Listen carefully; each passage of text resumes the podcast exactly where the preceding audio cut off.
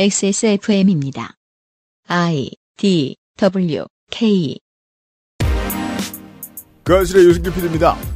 요즘 뉴스를 읽으면 검찰이 각기 대변인을 둔 여러 파벌이나 정당제가 있는 조직 같기도 합니다. 대검이 검언유착 전문수사 자문단을 소집하기로 하자 서울중앙지검이 반발했다는 뉴스가 우르르 나왔습니다. 검찰에 무슨 일이 있는지 시사 아저씨가 혼자 고민해봤습니다. 2020년 7월 첫 그것은 알기 싫답니다.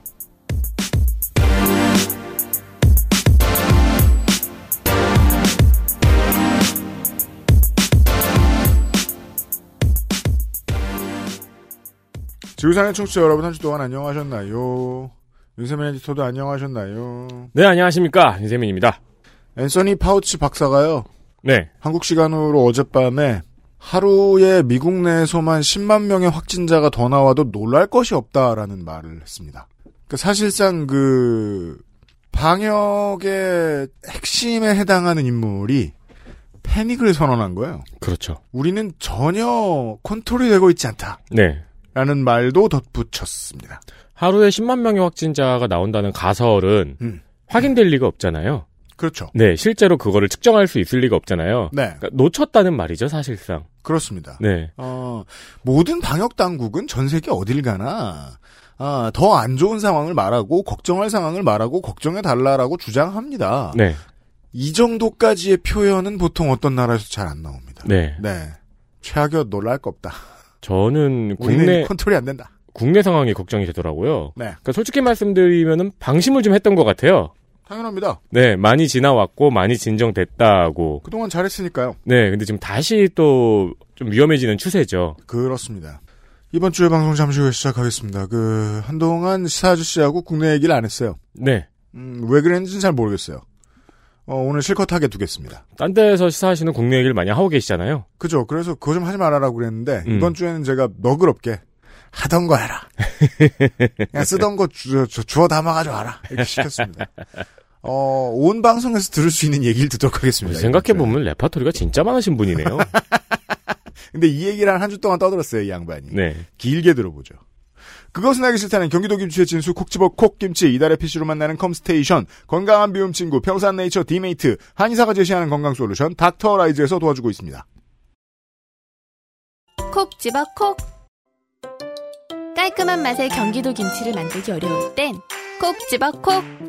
오차 없이 지켜지는 절임 과정 양념 배합 저온 발효 숙성. 정부가 보증한 전통 식품 인증 업체예요. 그러니까 김치가 생각날 땐콕 집어 콕 어, 그것 만지지 말고 우리 한 숟갈만 더 먹자. 아, 엄마가 장난감 줄게. 얼른 먹자. 아, 아 아니, 아니 그러지 말고. 아, 아.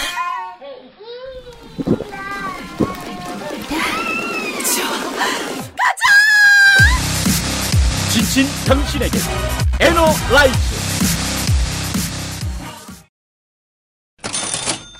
한의사가 연구하고 만들었습니다. 그리고 광고까지 녹음을 했지만 음. 어디에 좋다라고 광고할 수는 없는 닥터라이즈. 그렇습니다. 차라리 내가 좋은 사람이다 이런 광고밖에 할 수가 없겠죠. 그렇죠. 굳이 한의사가 직접 광고를 했어야 됐을까라는 생각도 들지만 네. 또 야왕 광고를 들어보면은 음. 한의사가 나올 수도 있다. 그쪽이 나왔습니다. 네. 그런 생각도 듭니다. 네. 거기 사회 이사한테 내용 부탁하는 것보다는 나을 수 있다. 닥터라이즈 지난 체험단을 모집을 했었죠. 음. 그 아주 폭발적인 호응이 있었습니다. 네, 감사합니다. 네, 그 문의 게시판이 체험단 신청합니다로 도배가 되어 있었는데 음흠. 그중 30분에게 각각 에너라이즈, 레스라이즈, 메모라이즈를 발송드린 지 얼추 보름이 됐습니다. 네. 이 체험단들에게 저희가 뭔가를 강제로 요구하진 않았어요. 음. 이거를 드셨으니 간을 내놓아라. 드시고 좋아해라. 네, 뭐 네. 그런 걸 요구는 하지 않았지만 음. 아무리 강호의 도가 땅에 떨어졌을지언정 어, 입을 싹 닫으실 건가요? 물론 어, 좋은 뜻일 수도 있어요. 먹어보니까 내 생활이 막 나아졌어. 네. 그 기분 좋게 그냥 평상시처럼 살고 있어. 아, 그렇죠. 잊어버렸어. 네. 그럴 수 있어요. 활력이 너무 좋아서 혹은 이제 레스라이즈를 드시고 무소식이 희소식일 수 있어요. 네, 아직까지 주무시느라고 네. 다 돌아가시진 않았을 거 아닙니까? 어, 글을 올려야 되는데. 그, 그랬으면 우리가 지금 여기 안 있죠. 네, 그렇습니다. 검찰 검찰. 검찰에 가 있죠. 네. 닥터라이즈 상품 후기 게시판을 통해서 체험단 후기를 봤습니다. 네. 복용해보시고 느낀 점, 안 좋은 점, 어떤 의견이든 다 마음껏 써주시면 됩니다. 네. 물론 아무리 강호의 도가 땅에 떨어졌을지언정 저희도 이거를 공짜로 요구하진 않습니다. 네.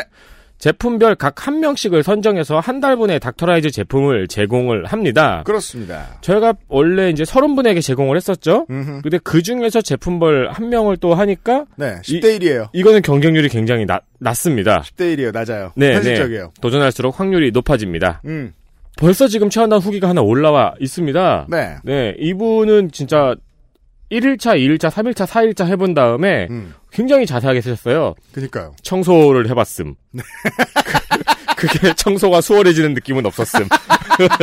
장거리 운전 시작 전 복용했음. 별다른 느낌은 없었음. 일단 한 4일차부터 약간 효과를 느끼셨다고 하고 네. 예, 그 효과의 한계와 이제 효능 같은 거를 자세히 적어. 놓으셨으니까 네. 네. 구매를 이제 좀 고민해 보시는 분들은 보시면 아주 도움이 될 후기가 현재 적혀 있습니다. 네. 결론만 소개해 드리면은 본인과 같은 40대 중반 직장인에게 꽤 어필할 만한 상품으로 느껴진다입니다. 네. 네. 후기 남겨주신 분께 감사드리고요. 음흠. 수십 년의 현장 진료를 통해서 얻은 노하우로 한의사가 직접 연구 개발한 닥터라이즈 액세스몰에서 구매도 하시고 체험단 신청자들은 후기도 쓰시고 한 달치도 받읍시다. 네. 감사합니다. 사실 그 제가 저 후기를 보고 느낀 건데요. 네. 드린 거에 비해서 너무 자세히 써주셔가지고 네. 언더페이 됐어요. 고맙습니다. 그렇죠. 네. 네. 저 같은 경우에도 이제 한 포, 아, 이제 한 상자를 먹어보면서 음. 저는 이제 또 최근에 헬스를 다시 해가지고 아 그래요. 체육관 다시 다녀요? 네, 체육관을 네. 이제 다시 갔어요. 그래서 음. 아 이제 이걸 먹고 체육관을 다니면은 뭔가 내가 효능을 체감할 수 있겠다. 음. 근데 원래 운동을 못하는 사람은 뭘 먹어도 늘 힘들기 때문에 음. 그건 또 잘 모르겠더라고요. 아, 그거 그래. 물론 뭐, 저, 단시간에 힘을 많이 내야 되는 무산소 운동의 경우에는 저 필요한 게 좀 다를 수는 있겠습니다만. 네. 여튼 간에. 네, 테스트 해보신 많은 여러분들 후기 올려주시고요.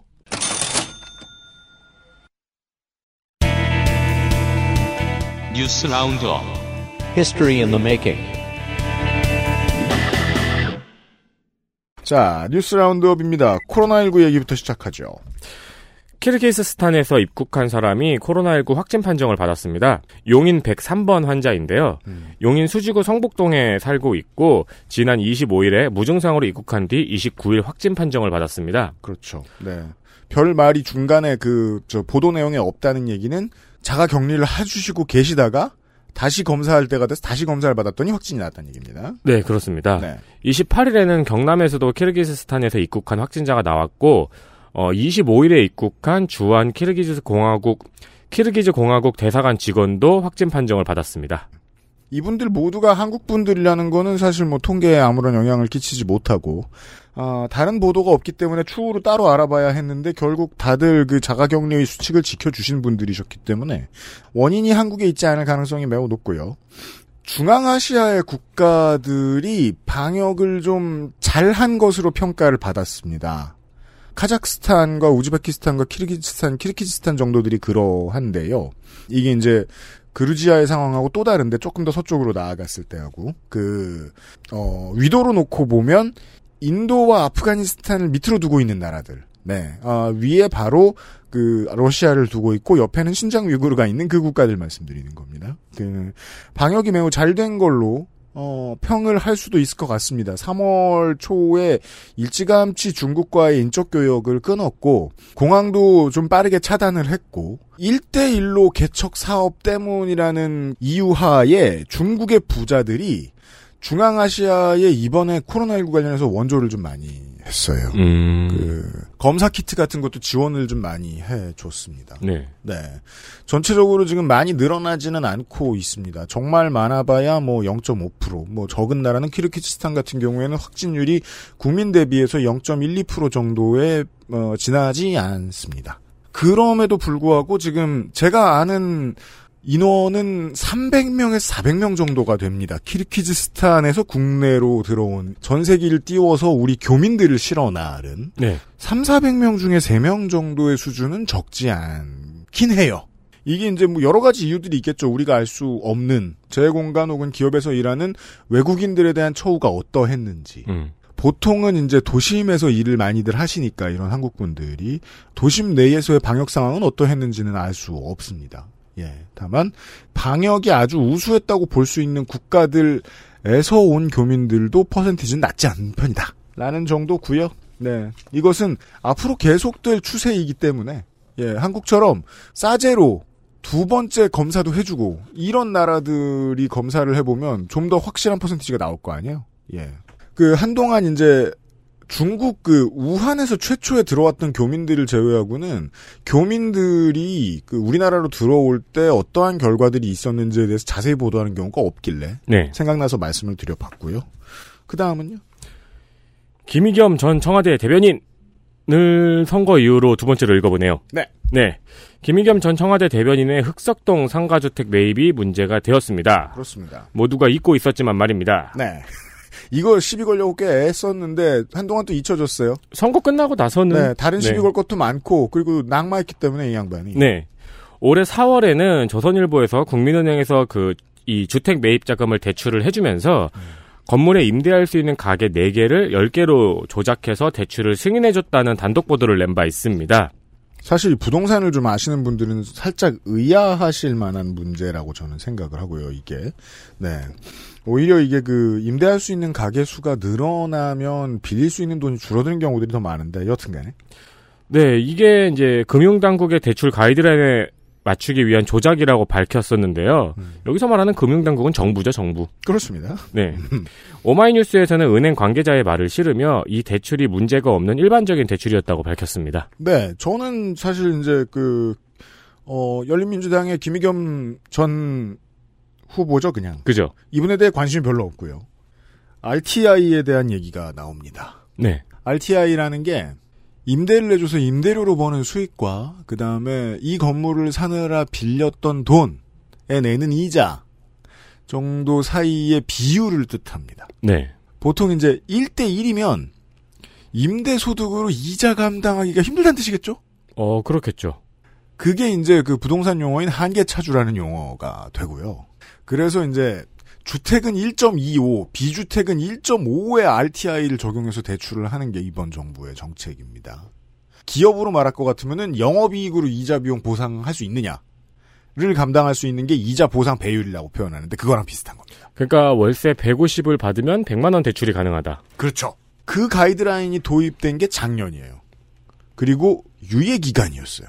김희겸 씨가 샀던 것은 조선일보가 처음 꺼냈 제가 이제 그 그 이제는 저 순서가 분명치 않은데 자유한국당의 김종석 의원 아니면 조선일보가 먼저 꺼냈어요. 둘 중에 하나가 먼저 꺼내고 그 다음에 하나가 받아 적었습니다. 국민은행이 이 흑석동의 상가주택 매입 자금을 빌려주기 위해서 대출 서류를 조작한 것 같다라고 했었어요.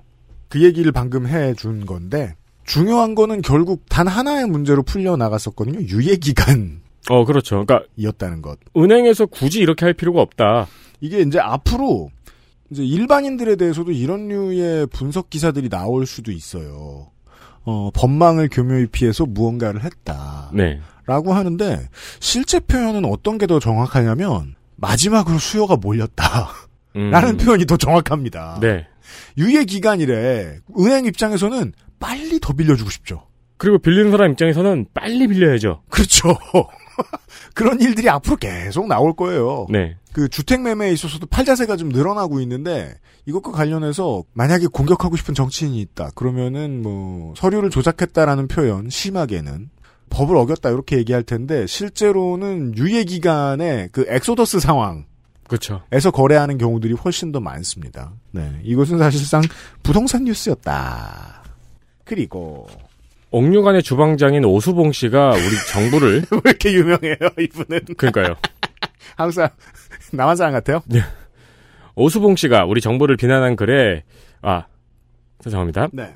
비난한 글이 북한의 대외 선전 매체 조선의 오늘에 실리면서 한국에서도 화제가 됐습니다. 이게 이제 평화 일꾼 손희상 선생한테 물어보면 조선의 오늘은 별로 중요도가 없는 매체다라는 사실을 자세히 얘기해 주긴 할 텐데 여튼간에 근데 이거 또 자- 너무 자세히 얘기하면 국보법에 걸리니까요. 그렇습니다. 아우 이러겠죠. 그렇겠죠. 이 특히 옥류관에서 국수 처먹을 땐 요사 떨더니라는 자극적인 문장이 유명해졌는데요. 네. 민원련에서는 이 내용을 보도하는 언론을 모니터했습니다. 음.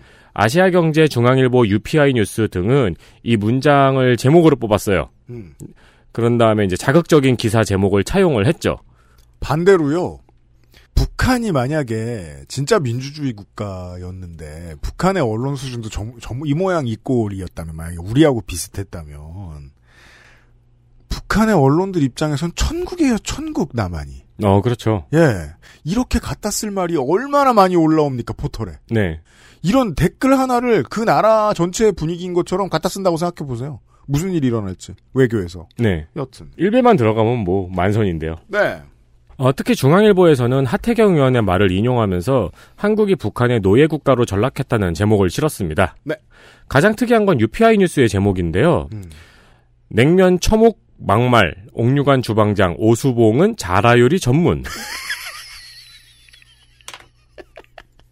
이라면서 요리사의 특기를 전하고 있습니다. 물론 이 저 저널리스트도 저와 비슷한 생각을 하고 있을지도 몰라요. 메시지가 이상하면 메신저로 의심해 봐야 된다. 근데 네. 의심하다 말고 정신을 잃은 거죠. 퇴근 시간이 돼가지고 내가 의심을 했는데 왜 했더라? 하면서 이 옥류관 주방장은 이상해. 자라 요리 전문이야. 냉면 처묵도 너무 웃기지 않아요? 맛있게 먹는 걸 보통 표현하는. 그러니까요. 네. 그리고 조선일보, 서울경제, 세계일보 등은 처먹는다에 폭발한 친문들, 인간 아닌 것들 대우해졌더니 등 아니면 이제 뭐 친문 조국 부대 뭐 하나 이런 식으로 편가르기를 노골적으로 드러내는 기사 제목을 뽑았습니다. 그렇습니다. 근데 이게 상당수 저 언론인들의 기본 자세이긴 해요. 어떤 지지 집단의 부도덕성을 평가하는 것으로 그 지지 집단이 지지하는 집단을 같이 깎아내리는 방식. 자기의 원래 생각을 숨기고 있는 거거든요. 나는 원래 싫은데 싫을 구실을 찾아내는 중이야. 그렇죠. 네. 아니, 저도 싫어하는 사람들 많습니다만, 그 지지자들을 까는 걸로, 어, 이야기를 대체하지는 않을 것 같아요. 이거는 이제 H.O.T와 잭스키스 팬부터 오랫동안 그렇구나. 전수돼 왔던 방법들이죠. 아, 생각해 보니까 그 논란은 이제 제가 무서워할 필요가 없군요. 아무도 그걸로 저를 저 해하지 못할 테니까. 어, 근데 그럼요, 친해요. 어렸을 때는 그 얘기 감히 못했거든요. 예, 제가 20대 중반만 해도 그 사람들도 이제 나이 꽤 된 사람들이었는데 감히 못 갔어요. 음, 농담의 소재로도 못 올렸어요. 네. 예, 여튼. 그래서 조영구 씨 차만 괜히 부서지고 그 화가 난 조영구 씨가 사업을 열심히 하는 거 아니에요. 그렇게. 몸도 키우고요. 네. 어, 민원련은 이와 같은 내용을 전하면서 언론들이 이러한 자극적인 막말을 보도하면서 사건의 본질에 대한 분석은 찾아보기 어려웠다고 시작했습니다. 그렇고요 스포츠. 한국 여자 프로골프 투어의 인기가 높아지고 있습니다. 올해 대회 시청률이 높아서 지금까지 KLPGA 대회의 시청률 기록을 거의 갈아치우고 있습니다. 그렇습니다. 특히 롯데 칸타타 여자 오픈 2020년 대회는 평균 시청률이 0.836%거든요. 이게 지금까지 KLPGA 역대 시청률 1위예요. 0.8. 네, 1위에 오른 거예요. 음. 이 0.8이 얼마나 높은 시청률이냐면은 음. 프로야구의 평균 시청률이 1%를 약간 넘습니다. 그렇습니다. 그래서 저 그 키움히어로즈, KT 위즈 이런 팀들의 중계는 1% 넘기가 쉽지가 않아요. 그안 그래요? 팔리는 팀들은. 네. 별로 안 봐요. 음. 근데 제가 알기로 지금 KBO도 대충 1%가 다 넘어가는 걸로 알고 있어요. 네. 사람들이 TV 앞에도 좀 예전보다 많이 붙어 있기도 하고, 그리고 이, 어, KLPG와 KBO를 묶어서 설명하기 좋은 지점이 국내에서 시청률이 올라가죠? 인기가 있죠? 그, 이제, 물론 뭐 유소연 선수의 영향도 컸고, 뭐, 어, 좀 드라마틱한 광경이 많이 연출됐기 때문에 흥행 요소가 좀 많긴 했습니다만, 여튼 흥행 요소가 많아서 국내에서 많이 봤다. 네. 라는 건 해외에서도 많이 봤다는 뜻입니다. 아, 그렇죠. 특히 미국에서도요.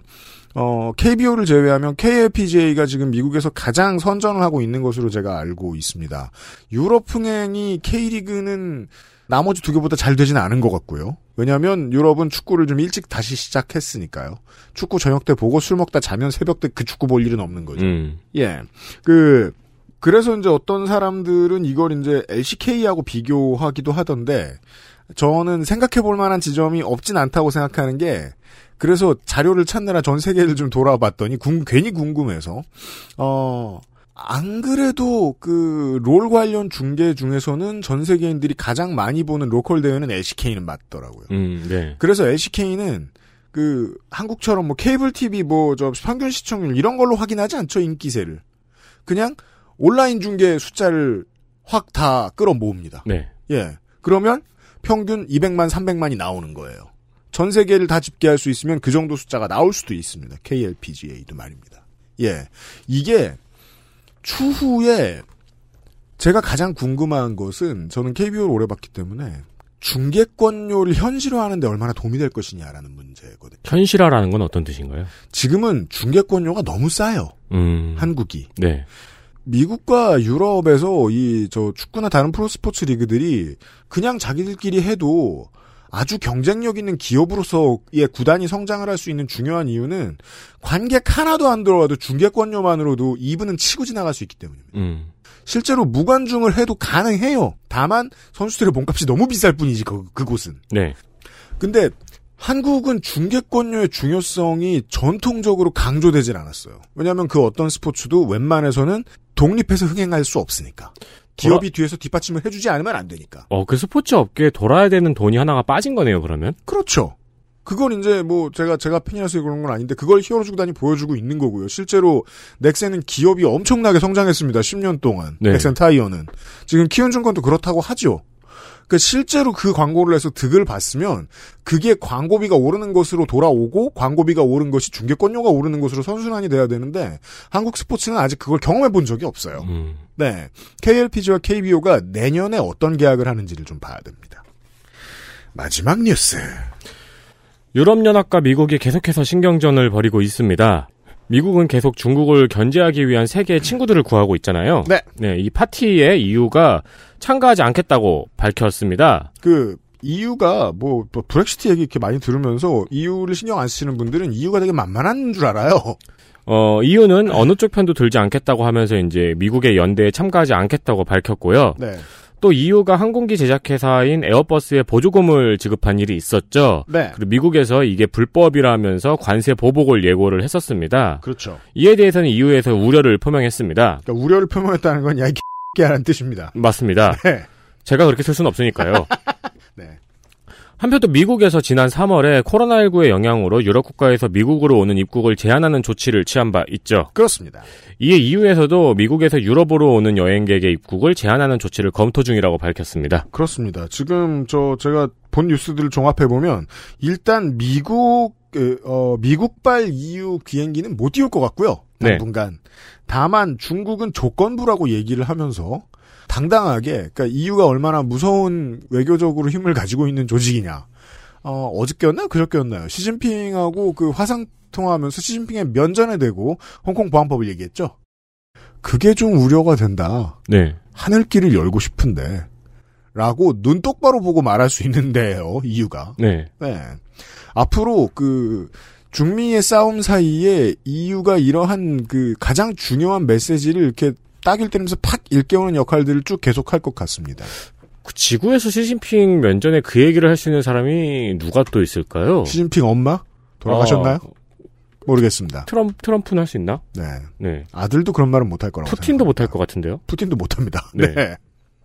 그런 얘기입니다. 예. 음, 그, 미국과 중국의 이 제로섬 게임에 대해서 이, 이런 외교 소식이 워낙 잘 팔리기 때문에, 네.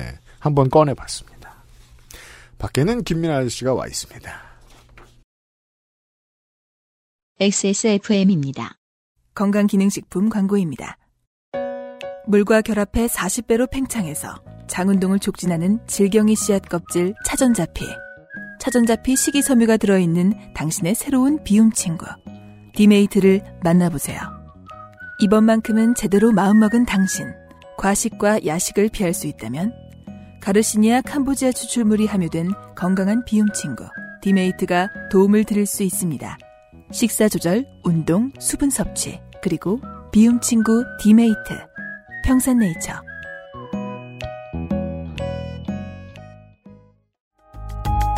고민 없이 케미가 좋은 최신 PC를 만들고 싶을 땐 액세스몰에서 컴스테이션 이달의 PC를 고려해 주십시오. 주식회사 컴스테이션 콕 집어 콕. 식구가 많아도 나 혼자 살아도 김치는 콕 집어 콕.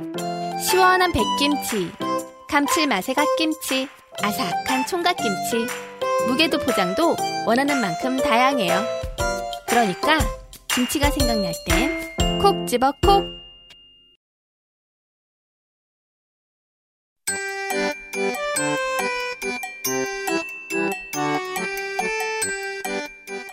양산형 시사평론 민화문구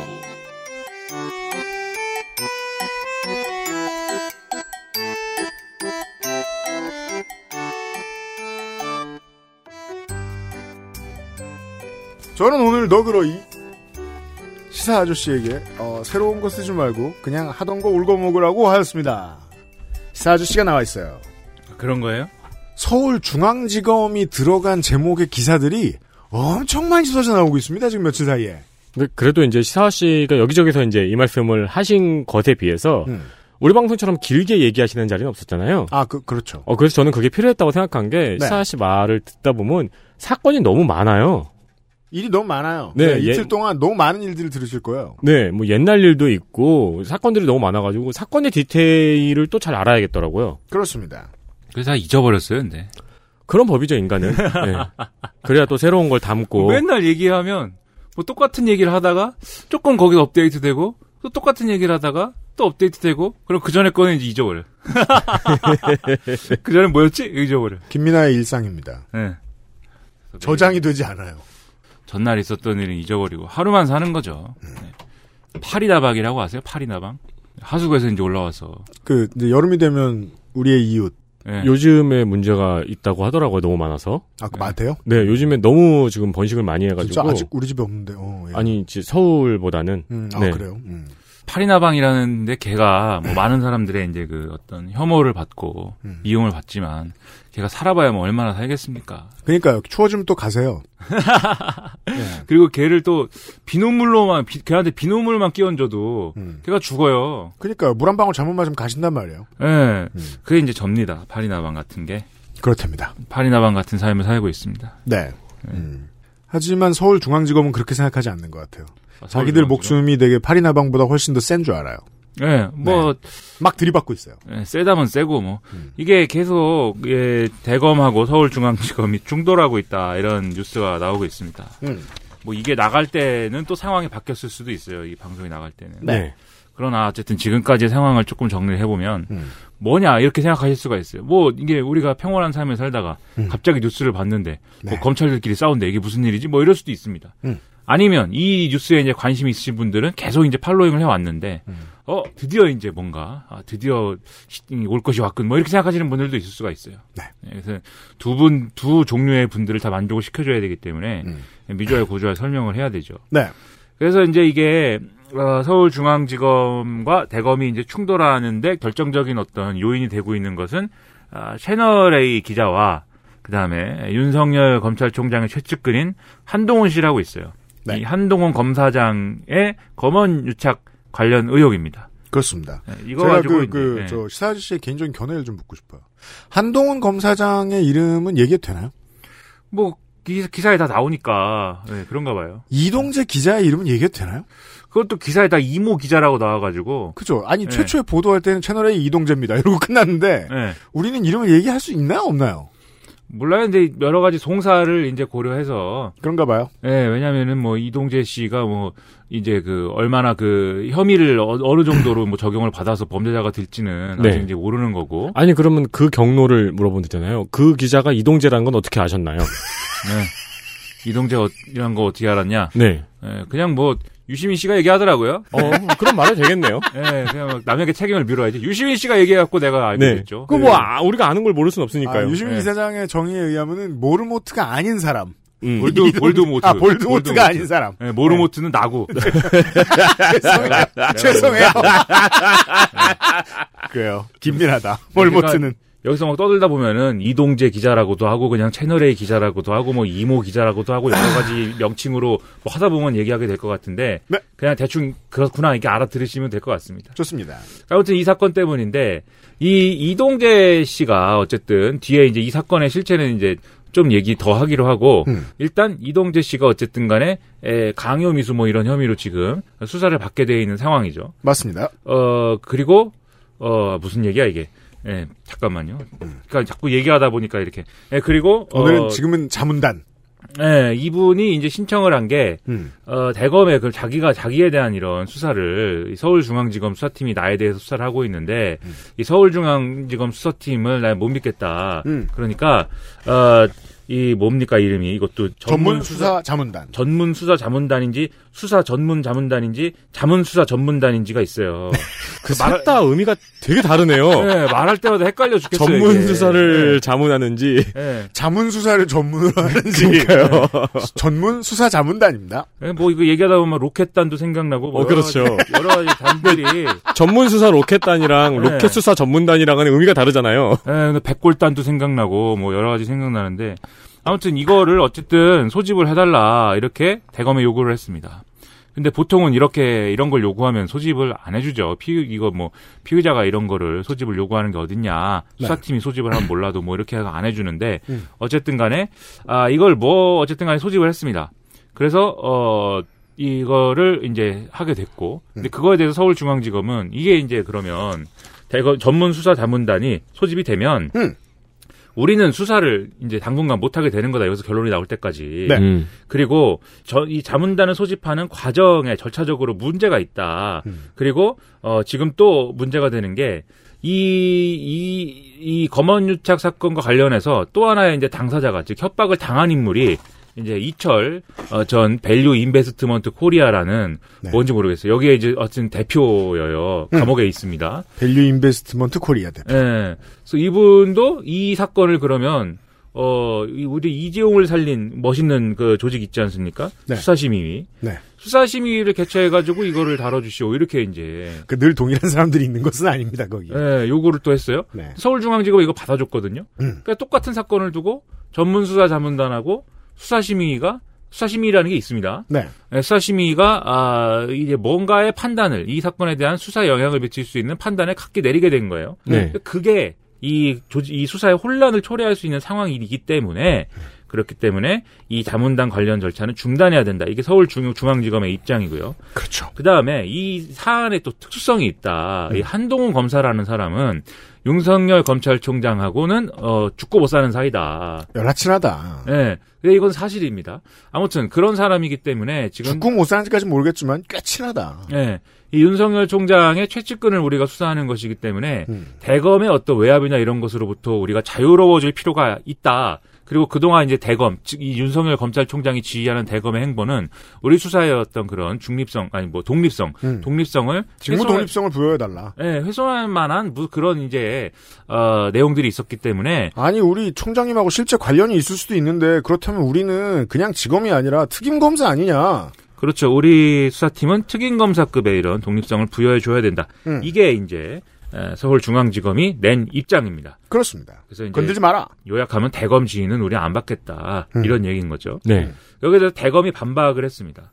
대검의 반박은 이런 내용입니다. 음. 아, 당신들이 채널A 기자를 갖다가 구속을 해야 된다고 구속영장 청구를 보고하지 않았느냐, 대검에. 음. 그런데 우리 대검이 볼 때는 이 채널A 기자가 했다는 일들은 죄가 안 된다. 음. 어, 죄가 안 되는데 음. 우리가 그렇게 생각하지만 음. 수사팀의 의견이 다르다면 와서 우리를 설득을 해야 될 거 아니냐. 그렇지. 너왜 사- 안 너네 오냐? 상관없냐? 예. 근데 왜 안 오냐, 너네는. 내가 혐의- 이렇게 심심한데. 그렇지. 혐의 입증에 자신이 있으면 와서 좀 놀아라. 그, 그쵸. 좀 와라 여기. 네. 네. 네. 그 와서 이걸 설득시키지 못했기 때문에 수사 자문단을 소집하게 되었는데 음. 그 여전히 이제 혐의 입증과 범죄 성립 이런 것들에 대해서 자신 있다면 그런 자문단에 참여해서 또 합리적으로 의견을 개진해서 또 설득하면 되는 거 아니냐? 음. 그 너희들은 지금 범죄가 성립하는지 여부에 대해서도 우리를 설득하지 못하고 있는데 음. 특임 검사에 준하는 독립성을 뭐 부여해 달라는 게 말이 되냐? 그리고 수사라는 것은 하다 보면 인권을 침해하게 돼 있다. 그렇기 때문에 그걸 방지하기 위해서 음. 우리 같은 높은 사람들이 너희들의 이 수사를 검사하고 이렇게 하는 건데 해봐서 알아 우리가. 어 그런 지위를 안 받겠다는 게 되겠냐? 인권 침해하려고 그러니? 어 이렇게 기본이 안 돼 있다. 예, 기본이 대검 안 지위를 안 뺐다니. 돼. 예, 너네는 기본이 안 돼 있어. 음. 예, 이렇게 이제 이 반박을 했습니다. 네. 네. 예. 재밌죠? 네. 그리고 뭐 저 장관도 한마디 거둡니다. 장관이 네. 한마디 거들어요? 네. 목이 말라가지고. 자문단을 왜 소집해? 나쁜 선례가 될 수 있다. 근데 그렇죠, 그 자, 정말, 예. 그 자문단은 음. 피의자가, 음. 피의자가 맞나? 네. 네. 피의자가 이렇게 요청할 수 있는 권리가 있는 건가요? 그것도 권리가 있다는 건지 없다는 건지 지금 애매한데 네. 뭐 없다는 것 같습니다. 직접적으로 요구할 수 있는 건 없고 다만 이제 예를 들면은 이거 이거 소집해 주시면 안 돼요라는 그러니까 공식적으로 무슨 신청서 쓰는 거는 뭐 안 되는지 모르겠으나 검사한테 또는 이 어떤 부서한테 이거 뭐 해주면 안 돼요 이렇게 얘기를 해서 소집할 수 있는 뭐 경로가 없는 건 아니다 이런 얘기죠. 음. 그 지금 이 수사 전문 전문 뭐야 전문 수사 자문 자문단 자문 수- 전문 수사 자문단. 예, 전문 수사 자문단을 소집한 것은 그러니까 사실 결국은 검찰이 뭐가 됐든지 간에 검찰이 도장 찍어야 소집이 되는 건데 네. 이 대검에서 회의를 할 때 이거 소집하는 게 맞냐 틀리냐를 이제 이 회의를 할 때 의견 일치를 못 봤습니다. 보도에 의하면 그랬는데 윤석열 총장이 야 그냥 해라 이렇게 해가지고 예, 소집이 된 것이다. 음. 네, 이런 얘기인 거죠. 그리고 윤석열 총장이 이거를 직권으로 소집을 한 그림이 됐어요. 어쨌든 간에. 네. 그래서 직권으로 소집을 했는데 어, 직권으로 소집을 한 것에 더해서 아예 이- 그러면 이 자문단의 구성이 있을 거 아닙니까? 네. 원래 자문단을 구성을 할 때는 그럼 왜냐하면 이거는 어쨌든 수사의 정당성을 살펴보는 기구인데 음. 누가 들어와서 이 수사의 정당성을 따질 거냐에 대해서도 이제 굉장히 미- 민감한 부분이잖아요. 네. 그렇죠. 그러니까 사실 수사팀의 의견도 반영해야 되고 그다음에 대검 지휘부의 의견도 반영해야 되고 여러 가지 측면을 고려해서 이렇게 수사자문단의 후보자들을 추려가지고 여기서 이제 총장이 마지막에 도망, 도장 찍어가지고 자문단을 결정을 하는 건데 네. 이제 서울중앙지검 수사팀한테 대검이 얘기를 했어요. 너네 자문단 후보자를 추천을 해라. 어, 빨리 와가지고 왜냐면 우리 이거 하기로 했으니까. 서울중앙지검은 아, 소집하면 안 된다니까요. 그렇죠. 소집하면 안 된다는 거를 왜 와서 추천을 하라고 그래? 이러면서 네. 안 왔습니다. 마치 저, 저 공수처 우리 빨리 해야 되니까 들어와라 국회에다 얘기, 저 국회 에 그렇죠. 빨리 들어와라라고 얘기했는데 통합당이 하는 반응하고 비슷합니다.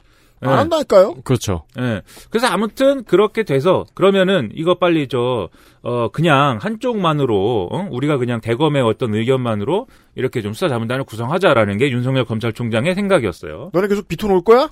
그런데 이걸 하려면 어쨌든 이 관련 이 사건이 형사 사건이기 때문에 대검에 있는 형사부장이 이거를 뭐 그러자라고 해야 되는데 음. 아 아닌데요 이렇게 한쪽만 구성하는 건 아닌 것 같은데요 이렇게 이제 어깃장을 놨다는 겁니다. 음. 그랬더니 그 밑에 있는 형사 1과장이 또 있어요. 자, 자세히 보셔야 됩니다. 대검 내부에서도 견해가 갈렸다는 얘기입니다. 네. 형사부장이 이 자문단 구성에 중요한 역할을 해줘야 되는데 형사부장이 자문단 안 하는 게 좋을 것 같은데요? 라고 얘기했어요. 네, 그러자 윤석열 검찰총장이 형사 1과장한테 야, 야, 그거 좀, 어?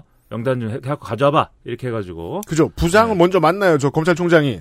부장이 안 될 것 같은데요? 오케이, 방에 가 있어. 네 밑에 과장 오라 그래. 그래, 과장이 왔어요. 그 과장이 쭉 짜온 명단을 보고, 음, 이게 좋을 것 같아. 이러고 이제 도장 딱 찍었다. 이거죠. 음. 윤석열 검찰총장이. 네. 그러다 보니까 그러면 대검의 부장들은 이 과정에서, 이 자문단을 구성하는 과정에서 배제된 거 아닙니까? 어, 그쵸. 이러면은 이제 그 배제된 부장 한 명이 아니고 부장들이 일어나야죠. 그렇죠. 그게 검사 동일체의 특징입니다. 네, 그래서 부장들이 이건 아니지 않냐. 이래고 검찰총장을 들이받는데, 음. 근데 이제 이거에 대해서는 또 대검이 이게, 이게 지금까지 말씀드린 이제 내용이 경향신문이라든지 일부 언론들이 보도한 내용이거든요. 네. 그런데 에, 어쨌든 대검이 이제 이거는 사실이 아니다라고 해명을 했습니다. 그래서 검찰총장이 자문단 추천자 선정에 관여했다든지 또 대검 형사부장이 이 과정에서 배제되었다는 것은 사실이 아니다. 음. 에, 그리고 어, 이 관련해서 전문수사 자문단의 이제 추천은 검찰총장의 관여 없이 대검 소관 부서인 형사부에서 관련 지침의 후보자 추천 기준에 맞춰서 후보자를 검토한 후에 이루어진 것이다. 이렇게 이제 설명을 했습니다. 그럼 일단 서울중앙지검은 패싱이 된 거네요. 어, 그, 결국 이 전문 수사 자문단의 이 구성 과정에 있어서는 서울중앙지검은 뭐 아무것도 한 게 없고 아무것도 할 수 없는 상황이 네. 예, 뭐 계속 왔던 거죠. 여기 진짜 국회랑 똑같네요. 이 국회에서 왜 공수처도 그렇고 여야가 바뀌었을 때도 이랬잖아요. 회의하자. 그거 안 한다니까? 안 들어왔으니까 네. 우리끼리 할게. 땅땅땅 이런 거. 그런데 이게 일반적인 상황이면 대검 간부들이 부장 대검 부장단들이 검찰총장을 들이받고 뭐 이렇게 되는 거는 그거는 이제 신문에 검란이라고 납니다. 검란 검란이라고 나고 검찰 검찰총장은 물러나야 된다 이렇게 신문에 나요. 음. 근데 이게 안 그런 이유가 있습니다. 왜냐하면 지금 대검 부장들은 사실 윤석열 총장의 어떤 그 윤석열 총장이 좋아하는 사람들이 아닙니다. 그러니까 추미애 장관이 장관이 장관이 된 이후에 갈렸죠. 이른바 윤석열 사단을 전국으로 해체시켜 버리잖아요. 네. 음. 대검에 모여있던 윤석열 사단들을 다 틀어놔가지고 전국에 뭐 드래곤볼처럼 뿌려버렸습니다. 음. 그 드래곤볼 중에 하나가 부산에 있는 한동훈 검사예요. 네. 원래 는 대검 3차장 검사가 그랬죠. 음, 네. 야고보 지파로 갔어요. 이게 거의 4성구 정도 되는. 아무튼 이분 사성구가 손오공 모자에 있던 게 사성구죠. 아 그런가요? 네. 아주 중요한 중요한 그, 그동안 모자에 드래곤입니다. 있다가 부산으로 갔어요. 그러니까 네. 이- 이야기의 발단이 되는 사성구였다는 얘기예요. 네, 네. 그리고 이게 이제 그러면 부장들이 이렇게 다 날라갔으니까 채워야 될 거 아닙니까? 이걸 채운 건 또 추미애 장관이 선택한 그렇죠. 즉 이제 보수 언론 보도나 이런 결에 따라가자면은 예, 친정권 검사 검사들이다. 추- 장관 라인이다. 예, 뭐 근데 정확히 뭐 장관 라인인지 뭐 건지 뭐 잘 모르겠으나 그렇게 표현을 없어요. 하고 있습니다. 네. 즉 반 윤석열 파들이다. 우리가 내일 이 시간에 이제 시사 아저씨가 추미애 장관의 입장에 대해서 얘기를 해주면서 다시 한번 짚기는 짚겠습니다만은 추미애 장관 입장의 서사는 어 범찰과 검찰이 날 빼고 움직인다. 음. 고 윤석열 검찰총장의 입장은 대검이 날 빼고 움직인다. 입니다. 네. 그리고 이때 이제 그, 어, 서울중앙지검장으로 또 이렇게 저, 어, 간 사람이 이제 지금 이성윤 중앙지검장인데 윤석열 총장하고 그 나름대로 그 검찰끼리는 자신들끼리 급이 있지 않습니까? 음. 예, 뭐 연수원 기수도 따져야 되고.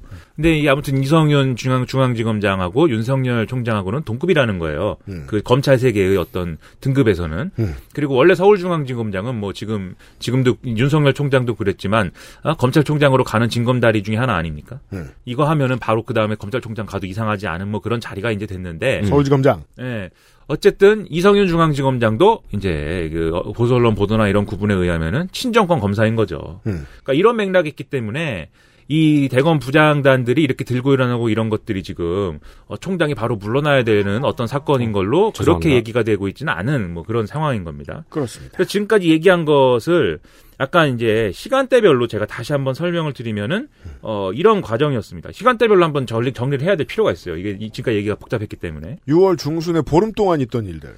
그래서 6월 17일 날 이 서울중앙지검 수사팀이 채널A 전 기자 이모 씨의 구속영장 청구 방침을 대검에 보고를 했습니다. 음. 이 사람은 구속을 해야 된다. 그렇죠. 그동안의 어떤 과정을 볼 때 뭐 녹취록이라든지 전화라든지 음. 이런 거 다 뭐 제대로 이제 뭐 제대로 내지도 않고 말이야. 증거도 인멸할 거야. 예, 그리고 뭐 다른 이 내라고 그랬더니 딴 거 내고 말이야. 어? 음. 이거 안 되겠어. 어, 구속영장을 청구해야 되겠네요. 그럼 대검이 음 청구해봐. 그러면 이제 그게 그걸 이제 법원으로 갖다 줘야 되지 않습니까? 네. 근데 대검에서 결론은 안 내줬어요. 도장 안 찍어줍니다. 또 내가 볼 때는 이게 범죄가 좀 안 되는 것 같기도 하고 뭐 넌 어떻게 생각해? 그 대검 부장들이 대검 부장단 회의에서 이제 음. 결론이 안 나는 상황이어서 결재가 안 났어요. 네. 그리고 이 전에 이제 윤석열 검찰총장이 이 사건이 아무래도 이제 자기 최측근이 연루된 사건이다 보니까 사건 지휘를 내가 안 맡겠다고 그랬어요. 음. 네. 그래서 그러면 검찰총장이 사건 지휘를 안 맡으시면 누가 합니까?라고 해서 윤석열 검찰총장이 그것은 대검 부장단이 대검에 있는 부장단이 지휘 협의체를 구성을 해서 네. 여기서 사건 지휘를 해라 이렇게 이제 지시를 한 상황이었어요. 절차를 만들었습니다. 그렇게. 예. 그 19일 날 이 대검 지휘 협의체가 지금 수사를 지휘해야 되는 음. 이게 범죄가 성립되는 건지 여부를 두고 수사팀의 의견을 들으려고 와 와서 왜 구속을 쳐야 되는지 와갖고 좀 설명을 해봐 범죄가 이거 어떻게 되는 건지 음. 이렇게 얘기를 했는데 이제 앞서 말씀드린 맥락에서 서울중앙지검 수사팀은 안 갔습니다. 어, 네. 근데 이 지휘협의체는 부장들이 모인 거 아닌가요? 그렇죠. 그럼 아까 말씀하시는 거에 의하면 부장들은 또 윤석열, 반 윤석열 파였다고 말씀하시지 않았나요? 그래서 이게 그 100% 분명한 게 없는 거예요. 그 이게 조선일보가 말한 대로 다 장관 라인이면 이걸 이렇게 결정할 리가 없어요. 그리고 또 검사들의 나름대로의 세계가 있는데 네. 무조건 윤석열 총장이 한다고 해서 모든 걸 이렇게 뒤집고 서울중앙지검 수사팀이 한다고 해서 뭐든지 이렇게 또 이렇게 하고 뭐 이럴 수는 없는 거죠. 그래서 이때 이제 의견이 뭐 어떻게 나왔다 뭐 이런 걸 보면은 어 이 대검 부, 이것도 이제 언론 보도인데 이 경향신문 등의 일부 보도인데 대검 부장단들이 이게 죄가 되는지 안 되는지를 어 판단해 보자. 음. 그래가지고 이제 일종의 그 토론을 했다는 겁니다. 그래서 블루팀 레드팀 나눠가지고 네. 제가 된다는 쪽과 안 된다는 쪽 토론을 한 다음에 그 다음에 결론적으로 그럼 제가 되는지 안 되는지 의견을 얘기해봐 이렇게 했는데 대부분 이 부장단들은 죄가 된다는 입장이었대요. 그래서 이제 근데 그래서 동그라미 세모 X를 쳐봐. 그랬는데 X는 뭐 적었고 동그라미에 해당하는 의견이 상당히 많았으나 하지만 수사가 지금 진행되는 과정에 있고 수사가 완결이 된 게 아니기 때문에 세모를 표기한 부장들이 많았다는 겁니다. 네. 그러니까 그게 동그라미든 세모든 간에 어쨌든 간에 아, 수사에 대한 정당성을 니들이 와서 설득을 해야 될 것 같아. 어쨌든 간에 음. 이게 이제 정확하게 대검 부장단들의 입장이었던 거죠. 부장들이 모두 일루미나티가 아니었을까 요? 그게 아닌 이상은 네. 네. 그게 아닌 사실 그거여도 서 중앙지검 쪽에서는 오라고 했을 때 안 갔을 가능성이 높습니다만은. 네.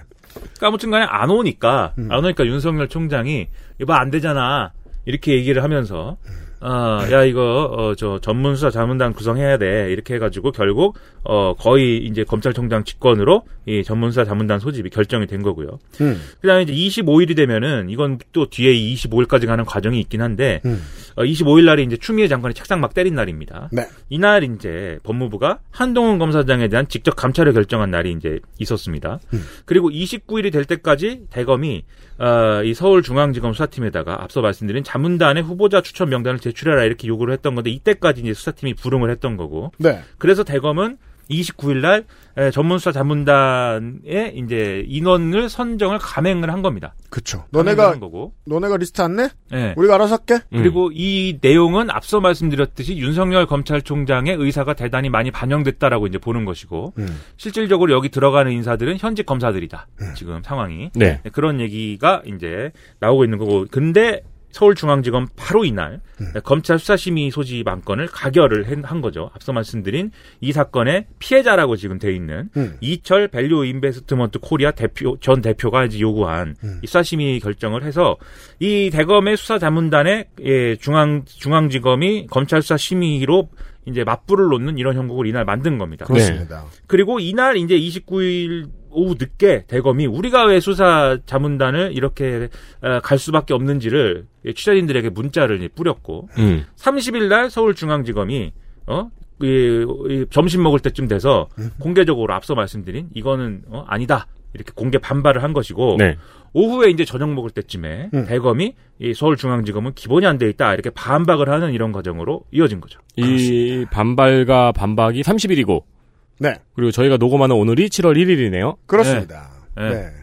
그렇게 정면으로 붙은 소리가 쨍쨍하고 난 것이 어제였어요. 네. 네. 네. 어제 그래서 저는 좀 불행했어요. 왜요? 낮에만 하더라도 아직 그렇죠. 아직 그렇구나. 이게 서울중앙지검이 맨날 방송하는 건 짜증나겠다, 진짜. 예, 서울중앙지검이 이렇게 막 뿌리기 전에는 예. 이게 아직은 사안이 이렇게까지 안 돼서 제가 어디 방송 나가서 지금 검찰이 잘못한 거는 분명히 지적을 해야 되고 그거를 어 따져 물어야 되는 게 맞다. 지금 윤석열 총장이 뭐 측근 챙기고 이런 거 안 된다. 음흠. 그런데 이 문제를 윤석열 총장의 거취로 어 그냥 이제 무리하게 연결하면 오히려 역풍 불 수 있다. 그러니까 국회 법사위나 이런 데서 괜히 이제 뭐 윤석열 총장의 거취까지 연결한 이런 발언은 없어야 되겠고 특히 이제 언론에서 뭐 윤, 나 내가 내가 윤석열 같은 벌써 그만뒀다 이런 얘기는 안 하는 게 좋다 지금 상황에서는 네. 뭐 이런 얘기를 했는데 오후가 되니까 이게 이 난리가 나가지고 사달이 났어요. 예 그래서 참 이게 하루 하루가 다른 것 뿐만 아니라 한 시간 한 시간이 다른 상황이 이렇게 되고 있습니다. 네. 그래서 어제 오후까지의 일들을 대충 타임라인으로 짧게 짚어봤고요. 이것과 관련된 사건들, 아까 이 이철 밸류 인베스트 코리아 대표가 이 사건에서 어떤 견해를 냈느냐. 전문 수사단 자문단이 공정하지 않다. 네. 객관성에 의문이 있다 이렇게 얘기했다는 건 안 하시면 안 될까요? 라는 뜻이거든요. 네. 대신에 수사 심의를 열어주세요. 라고 요청했었어요. 예, 왜냐하면 이 수사심의라는 거는 방금도 말씀하셨듯이 이지용 때 봤듯이 음, 이지용 부회장님께서 이지용 부회장님께서는 이제 거기서는 죄가 없는 걸로 이렇게 됐는데 그렇죠.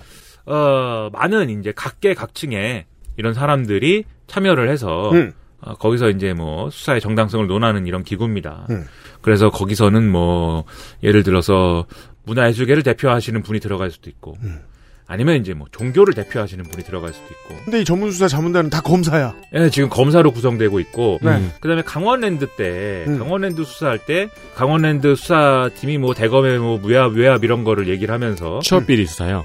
전문 수사 이 자문단 소집을 요구한 적이 있는데 음. 그때 이제 사실 외압은 없었다라는 결론 내준 게 이 기구거든요. 네. 그래서 이제 사실 좀 믿을 수가 없다. 음. 이철 전 대표는 이렇게 주장하는 거고. 네. 그래서 나는 이제 수사 심의가 좋다고 이제 얘기하고 있는 거죠. 네. 이철 전 대표든 아니면은 채널A의 이 어쩌고 기자든 관련된 사건 때문에 이렇게 얽혀 들어가 있을 거 아닙니까? 그 자세한 걸 광고를 듣고 알아보죠. XSFM입니다.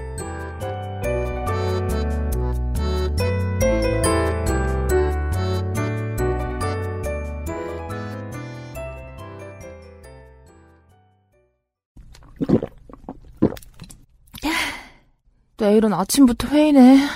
아, 퇴근 때까지 보고자료를 만들어야 돼. 휴식이 필요한 당신에겐 레슬라이즈 안 되긴 안 되고 느리긴 느리고 충분히 고민해 보았지만 나는 내가 무엇을 모르는지 모르겠다. 컴스테이션에 들려주십시오. 저희가 전지전능한 것은 아니지만 당신과 함께 고민해 볼 의지는 있습니다. 주식회사 컴스테이션 건강기능식품 광고입니다. 다이어트는 선택일 뿐입니다. 하지만 시도한다면 실패하긴 싫은 당신. 건강한 비움 친구 디메이트를 고려하세요. 식사 조절, 운동, 수분 섭취, 그리고 비움 친구 디메이트. 평산네이처.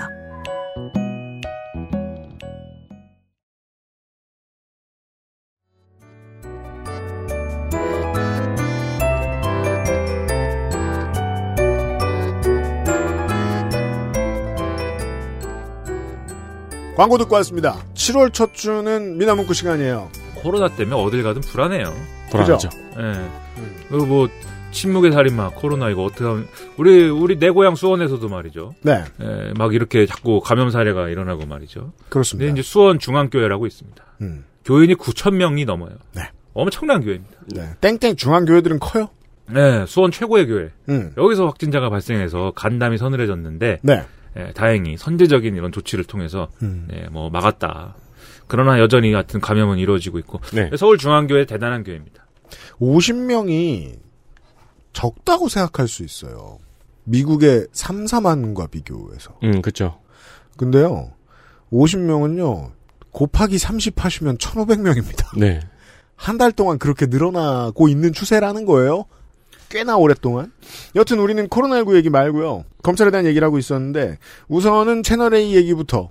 이게 그러니까 되게 무식하게 음. 정리를 하자면은 음. 이 채널 A의 기자는 어, 현 정권에 약간 반대되는 의견을 가지고 있었겠죠. 네. 근데 자기가 뭔가 잘못을 했어요. 음. 그것도 이제 정치적인 문제로 음. 거기에 약간 윤석열 총장이 이 기자가 원하는 걸 들어주려는 모양새고 피해자인 이철 대표는 피해, 채널 A 기자에 대한 피해자잖아요. 네. 근데 이 윤석열 총장의 대검에 대드는 서울중앙지검에게 help를 요청하고 있는 상황. 20초 동안 정리해 보았습니다. 그러니까 이제 그러면 이제 이 검언 유착 사건이라는 건 음. 뭐냐? 네. 이게 이제 예, 대단한 사건입니다. 그래요. 그 채널 A의 이용호 기자가 이제 이철 밸류 인베스트 코리아의 이 대표가 이제 감옥에 있는데 음. 뭐 잘못했으니까 깜빵에 있겠죠. 음. 빵에 있는데 여기다가 이제 편지를 보내서 계속 뭘 합니다. 이 편지는 영국에서 시작돼요. 이 편지는 이 편지는 조선일보에서 시작돼요. 네. 동아일보를 거쳐. 네 가 신라- 나에게 신라젠에 유시민이 연루돼 있는 의혹을 네가 나에게 불어야지 네 너의 부르는 끝난다. 그 급이죠. 네. 이 받은 사람 기분 나쁘기로는 그렇구나. 편지를 계속 보내서 이 신라젠 사건과 유시민의 연관성을 가르쳐 주세요. 음. 뭐 이런 겁니다. 그러니까 다른 이름을 얘기하지 않았고 그냥 유시민만 난 다른 건 관심 없다. 네. 예. 예. 뭐그 편지를 계속 보내요. 음. 왜냐하면 이 신라젠 사건과 관련해서는 유시민 예, 노무현 재단 이사장하고 뭔가 연관이 있는 사건이다라는 음. 확신을 네. 보수 언론들은 갖고 있습니다. 음. 그렇습니다. 예, 그래서 얘 그 기사들을 뭐 많이 썼어요. 음. 근데 그런 것들 찾아 보면 대략 뭐 제가 이제 비유를 하자면 뭐 이런 내용입니다. 음. 어, 뭐저 이거 뭐 유승균이라고 있는데 있죠, 그런. 유승균이 김민아랑 방송을 하더라. 음. 근데 어, 유승균이 보니까 뭐 탈세를 좀 했더라. 음. 그 탈세를 했는데 김민아는 무슨 뭐 진보라 그러더라. 음. 아 유승균이 탈세를 해갖고 진보에다가 돈을 댔나 보다. 음. 유승균이 진보의 무슨 대주주인가 보다. 그래서 김민아는 얼마를 받아 챙겼다. 네, 김민아는 얼마 받은 받은 놈이고 음. 이두 놈들이 뭐 김민아가 방송 나와서 얘기하는 거 무슨 북한 얘기도 하고 그러던데 음. 종북인 것 같다. 음. 그 북한과 연관된 무슨 간첩 사건이다 이것은. 뭐 음. 이렇게 막 그냥 가는 거야. 그래서 김민아에게 돈을 뿌려서 북한으로 사실상 흘러가게 하는 건지도 모른다. 그래서 네. 북한이 한국의 탈세 사건에 개입해서 돈을 가져갔다.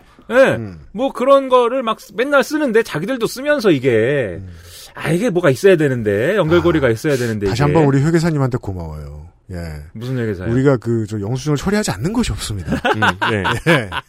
만일 사태를 대비해서. 아, 근데 그게 예. 아니더라도 이런 결론은 음. 보통 사람은 잘 안 내죠. 이, 저기, 한강 다리 건너다가 점프해가지고 고소부지로 추락하는 이런 결론은 네. 그 보수 언론들은 아 이게 분명히 연관이 있는데 그걸 찾아야 된다. 우리가 기사를 네. 쓰기 위해서는 그 연관된 걸 찾아야 된다. 그리고 위에서 쪼는 겁니다. 야 요새 뭐 조국 뭐 이래가지고 뭘 해먹 지은보가 뭐 해먹는다. 이걸로 우리는 쭉 갈 건데 이거 그 다음 타자 유시민이다. 빨리 찾아내야 될 거 아니냐 이러면서 막 쪼았나 봐요. 내 생각에는. 사실이 아니어도 좋다. 예, 그냥 네. 갖고 와 일단. 유시민에게 돈을 주었다고 해라. 예. 그런 얘기를 갖고 와라. 그래서 기자가 아이씨 어떡하지 그러면 어디서 갖고 와야 되지 이러다가 야 그 감옥에 있다며 그럼 감옥에 있는 사람을 제가 어떻게 취재합니까? 이러면 이제 아 편지라도 보내봐 이래서 시작된 게 아닐까. 또 편지를 보내가지고 뭐 온갖 얘기를 합니다 편지에다가. 그 사실 이게 그 그래서 그 채널 A 노조가 저 끽 소리를 냈던 건데요. 어, 사실상 밑에 두세 명 정도만 감봉 뭐 면직 뭐 이 정도의 징계를 받고 위는 책임을 안 졌거든요, 지금.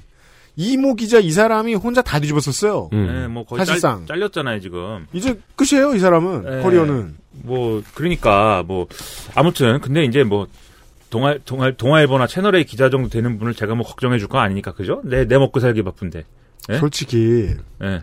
그 기자보다 시사일 씨가 더 벌어 더벌 거예요. 그렇죠. 아, 그래요? 내가 내가 더 벌고 노동 환경도 더 좋을걸요? 채널 A 진짜 짜. 예, 여튼. 그렇구나. 랄포르렌 티셔츠 입고 계시잖아요, 그래서. 어, 그래요? 이거, 이거, 이거, 이거, 한결에 이재훈 기자가 줬어요. 이거, 이거, 자기 처남이 뭐 샀는데 안 맞는다고. 못됐다. 한겨레 기자 거 뺏어가네. 여튼. 없는 사람들끼리 이렇게 나눠 갖고 삽니다, 이렇게. 그러니까 아무튼, 그, 이게 막, 이게 계속, 계속 이거를 편지를 보냈는데, 근데 이제, 그래서 여기 보면은 뭐, 유시민과 신라젠 관계에 대해서 아는 걸 풀어라, 안 그러면 다친다. 내가 윤석열 라인 검사장하고 잘 아는데, 내가, 어, 이렇게 한번 이렇게 힘쓰면 당신 가족과 재산은 아마 무사하지 못할 거다. 대신 협조를 해주면 뭐, 당, 어, 누가 아냐? 당신이 제기하는데 발판이 될지. 뭐 음. 이런 걸 써가지고 막 해요. 회유를 하고 협박을 하고, 뭐도 하고 막 되게 합니다. 허황된 피싱 같죠? 네. 얼른 듣고 있으면. 예. 그래서 이게 이제 MBC 보도로 이 사실이 알려졌는데 그렇죠. MBC가 취재를 할 때 이제 이렇게 했습니다. 아, 일명 제보자 X. 제보자 X라는 분이 등장을 해요. 음. 그 이분이 이, 이 감옥에 있는 지금 협박을 받은 이철 대표의 대리인으로서 MBC랑 같이 이 기자를 채널 A 기자를 만나러 갑니다. 네. 두 두어 번 만났어요. 그래서 네. 음. 만나서 지모 씨가 막 무슨 얘기를 해요. 어, 당신이 이런 편지를 보냈는데 우리가 갖고 있는 어 여야 정치인 무슨 뭐 로비 리스트 이런 게 있다. 음. 다섯 명 정도 우리 갖고 있는데 거긴 유시민도 뭐 있을 수도 있다 지금. 그럼 우리가 이 정도 내놓으려면 당신들도 무슨 약속을 해야 되는 거 아니냐. 음. 예를 들면 우리가 협조한 뭐 선처를 해준다든지 뭐 이런 게 있어야 될 거 아니냐. 네. 그러니까 채널A 기자가 아 근데 뭐 형량을 줄인다든지 이런 건 어렵고 대신 뭐 다른 사건에서 뭐 구형을 왜냐면 이철 전 대표가 엮여 있는 사건이 여러 개거든요 지금. 아직도 재판을 받는 것이 있다. 예. 그래서 그런 데서는 좀 해볼 수도 뭐 이러면서 네. 뭐 이렇게 뭐 줄 것처럼 안 줄 것처럼 뭐 이렇게 간을 또 보고 음. 서로 간을 보고 근데 그건 또 MBC가 MBC가 옆에서 이렇게 MBC 기자가 이렇게 슬슬 보면서 그것을 몰래 카메라로 찍었습니다. 그렇습니다. 예, 촬영하고 녹음을 했습니다. 음. 다만 이 내용을 뭐 보도에 쓰지는 않았고 음. 그래서 아무튼 이런 거를 해서 결국 어쨌든 채널A 기자가 뭔가 이 윤석열 라인 검사와의 어떤 대화가 담긴 녹취록을 읽고 뭐 이런 것을 이제 현장을 잡은 거죠. 공개는 안 했으나 확보는 한 거죠. 예, 문- 뭔가 이 윤석열 라인, 윤석열 최측 그 검사하고 내가 이런 얘기도 했다라면서 그 자기의 이제 녹취를 들려주기도 하고 이제 읊기도 하고 근데 그 내용을 보면은 그 윤석열 측근 검사장이 마치 뭘 해줄 수 있는 것처럼 그리고 한번 가서 네가 이런 내용으로 설득을 해봐라 뭐 이런 식으로 기자에게 무슨 지시를 하고 있는 네. 예, 이런 내용들이 이 들어 있었던 겁니다. 근데 엉뚱하게 MBC 기자가 거기 대동된 배경은 되게 궁금하네요. 야 배경. 네. 그래서 이게 이제 그거 그것은 다들 이제 조선일보도 궁금하고 다들 궁금해서 네. 이제 사실은 처음에 이분이 제보자 X라는 것도 이제 없었어요 MBC 보도에는. 네. 그거 없었고 그냥 이제 이철 대표의 대리인이다 이렇게 나왔는데 조선일보가 열심히 파보니 아 이 양반은 제보자 X씨다 이거 이제 조선일보가 알아냈습니다. 음. 이 제보자 X라는 사람은 그 전에 이제 어, 예를 들면 우리 TBS 뉴스 공장이라든지 뭐 이런 데 그리고 MBC PD 수첩이라든지 이런 데 수차례 나와서 그렇죠. 이 검사들이 이제 죄수들을 활용해서 그, 그, 그 전에 이제 뉴스타파가 보도한 내용이죠. 맞아요. 뉴스타파 한참 전에 보도를 했고. 예. 죄수들을 활용해서 자기- 어떻게 수사를 하느냐? 예, 죄수들을 위법적으로 불법적으로 활용해서 자기들이 수사하는 데 있어서 필요한 것들을 어떻게 얻느냐 이런 걸 막 증언을 했고 네. 그거 그리고 여기에 이제 그 불려가면서 왜냐하면 이 불려 이제 검찰에 불려다닌 죄수 중 하나인 거거든요 이 제보자 X 씨가 음. 왜 불려다녔냐면 검찰의 금융수사나 이런 데 있어서 검찰의 지식이 좀 부족하고 이러면 이 지모 씨 이제 그 도와준. 예. 왜냐면 사기꾼 출신이시니까 이 음. 사기꾼 출신이어서 음. 그래서 네가 사기를 치는 걸 잘 아니 어뭐 수법은 네가 제일 잘할 거 아니냐 와갖고 설명을 해봐라. 캐치미 부유캔의 디카프리오처럼. 예, 그래갖고 뭐 도와주고 뭐 이랬다는 거예요, 이분이. 근데 이제 그러면서 왔다 갔다 하면서 검찰들의 이제 좀 황당한 일들을 많이 이제 보고 들은 거죠. 그렇죠. 그래서 그런 것들을 이제 뉴스타파에 증언하고 그다음에 PD수첩에서도 얘기하고 그다음에 뉴스공장 이런 데 가서는 이 그 정경심 조국은 무죄다 뭐 이거 얘기하는 그렇죠. 예, 그거를 이제 열심히 하신 분이다 이거예요. 조선일보 기, 이 기사는. 네. 그러니까 이런 사람의 주장을 어떻게 믿냐. 그리고 이 사람이 페이스북을 보면은 음. 뭐 유시민에게 소주 한 잔 얻어 먹어야겠다고 쓴다든지 음. 그다음에 열린민주당에 있는 최강욱 의원하고 그다음에 황희석 씨 있지 않습니까? 음. 어, 이 검찰 개혁을 하겠다고 하시는 음. 이분들하고 뭐 친하게 지내는 것처럼 뭐 사진을 뭐 올리고 그리고 이 두 사람은 이 최강욱 이 뭐죠 지금 얘기한 사람이 황희석. 예, 황희석 이 두 사람은 페이스북에다가 지금부터 작전 들어갑니다. 뭐 이런 것도 쓰고 음. 아 뭔가 냄새가 난다 이렇게 조선일보가 기사를 썼어요. 그러니까 이런 내용인데 음. 그러면 우리가 뭐 그런 거는 조선일보 기사가 기사를 조선일보가 쓴 거고. 그러니까 열린민주당이 만든 가작 아니냐라는 게 네. 조선일보가 제기한 의혹이에요. 예, 뭐 근데 그건 기사인 거고. 음. 이, 이 지모 씨, 그니까 제보자 X, X인 지모 씨하고, 그 다음에, 예, 그러면 이모 대표는 어떻게 알게 된 사이냐. 이건 좀 궁금할 수 있죠. 왜 갑자기 지모 씨가 대표로, 예, 이철 대표는. 네, 네. 대리인으로 나온 거냐. 음. 이 부분에 의문을 가질 수 있는데, 언론 보도를 보면은 사실은 뭐 그렇게 잘하는 사이는 아니다라는 게, 음. 예, 대략의 지금까지 언론 보도의 어떤 뭐 줄기입니다. 네. 다 무슨 뭐냐면 근데 이철 전 대표가 감옥에 있으면서 어쨌든 변호사가 있을 거 아닙니까? 음. 변호사가 무슨 민본이라는 법무법인 소속이에요. 네. 근데 이 민본이라는 법무법인에는 지금 이제 아, 더불어민주당 의원이 된 민병덕 의원이라는 분이 음. 여기 이제 대표를 맡고 있었고 음. 그다음에 우리 저 정의당의 사무총장 지낸 신장식 변호사라고 있습니다. 음. 이분도 여기저기 이제 라디오나 방송에 많이 나와가지고 참 많이 나오는 분이죠. 예, 방송으로 많은 거를 많은 돈을 벌어들이고 있고 예, 자신의 방송 스케줄을 주변 사람들에게 매일매일 정리해서 보내는 부지런한 이런 아, 보라고? 예, 꼭 보시라고. 네. 그걸 어떻게 그러, 어떻게 그렇게 부지런하지? 네, 그분도 향후 10년 내로 공천 한 번 집어넣을 겁니다. 예? 아니 그분 정의당 비례대표 저, 됐, 저 됐다가 네. 음주운전 이력 때문에 날라갔잖아요. 네, 네. 네. 아무튼 좀 불행한데 뭐 아무튼 아, 그분이 그분이구나. 그렇죠. 그 사람이 그 사람입니다. 아, 그럼 방송 열심히 해야 되겠네. 예, 음주운전을 아, 참 예, 네. 음주운전 있는 날에 했는데 음주운전 하지 마세요. 그러니까 음주운전을 하고 그래. 돌아오세요. 예, 그, 이, 뭐 얘기, 아, 그렇죠. 그, 이 법무법인에, 음. 이, 이 법무법인을 통해서, 이제 제보자 X를 알게 됐다. 음. 라는 게 지금까지 언론 보도를 이제 좀 간추리면 뭐 그런 내용입니다. 그렇습니다. 그러면 이제 여기다 조선일보 같은 이제 신문은 또 음모론 쓰는 거죠. 아, 그, 그러면 그 법무법인이 수상하구만. 음. 근데 뭐 변호사가 그렇게 해서 뭐, 어, 뭐, 아, 뭐, 소개해 줄 수도 있는 거고, 음. 뭐, 알려줄 수도 있는 거고, 변호사가 소개해 줄 때는 아이 제보자 X라는 사람이 이런 문제에 빠삭하니까, 네. 검찰이 뭘 수를 쓰고 이런 문제에 빠삭하니까, 음. 당신 어차피 감옥에 있으니, 음. 뭐, 밖에서 뭔가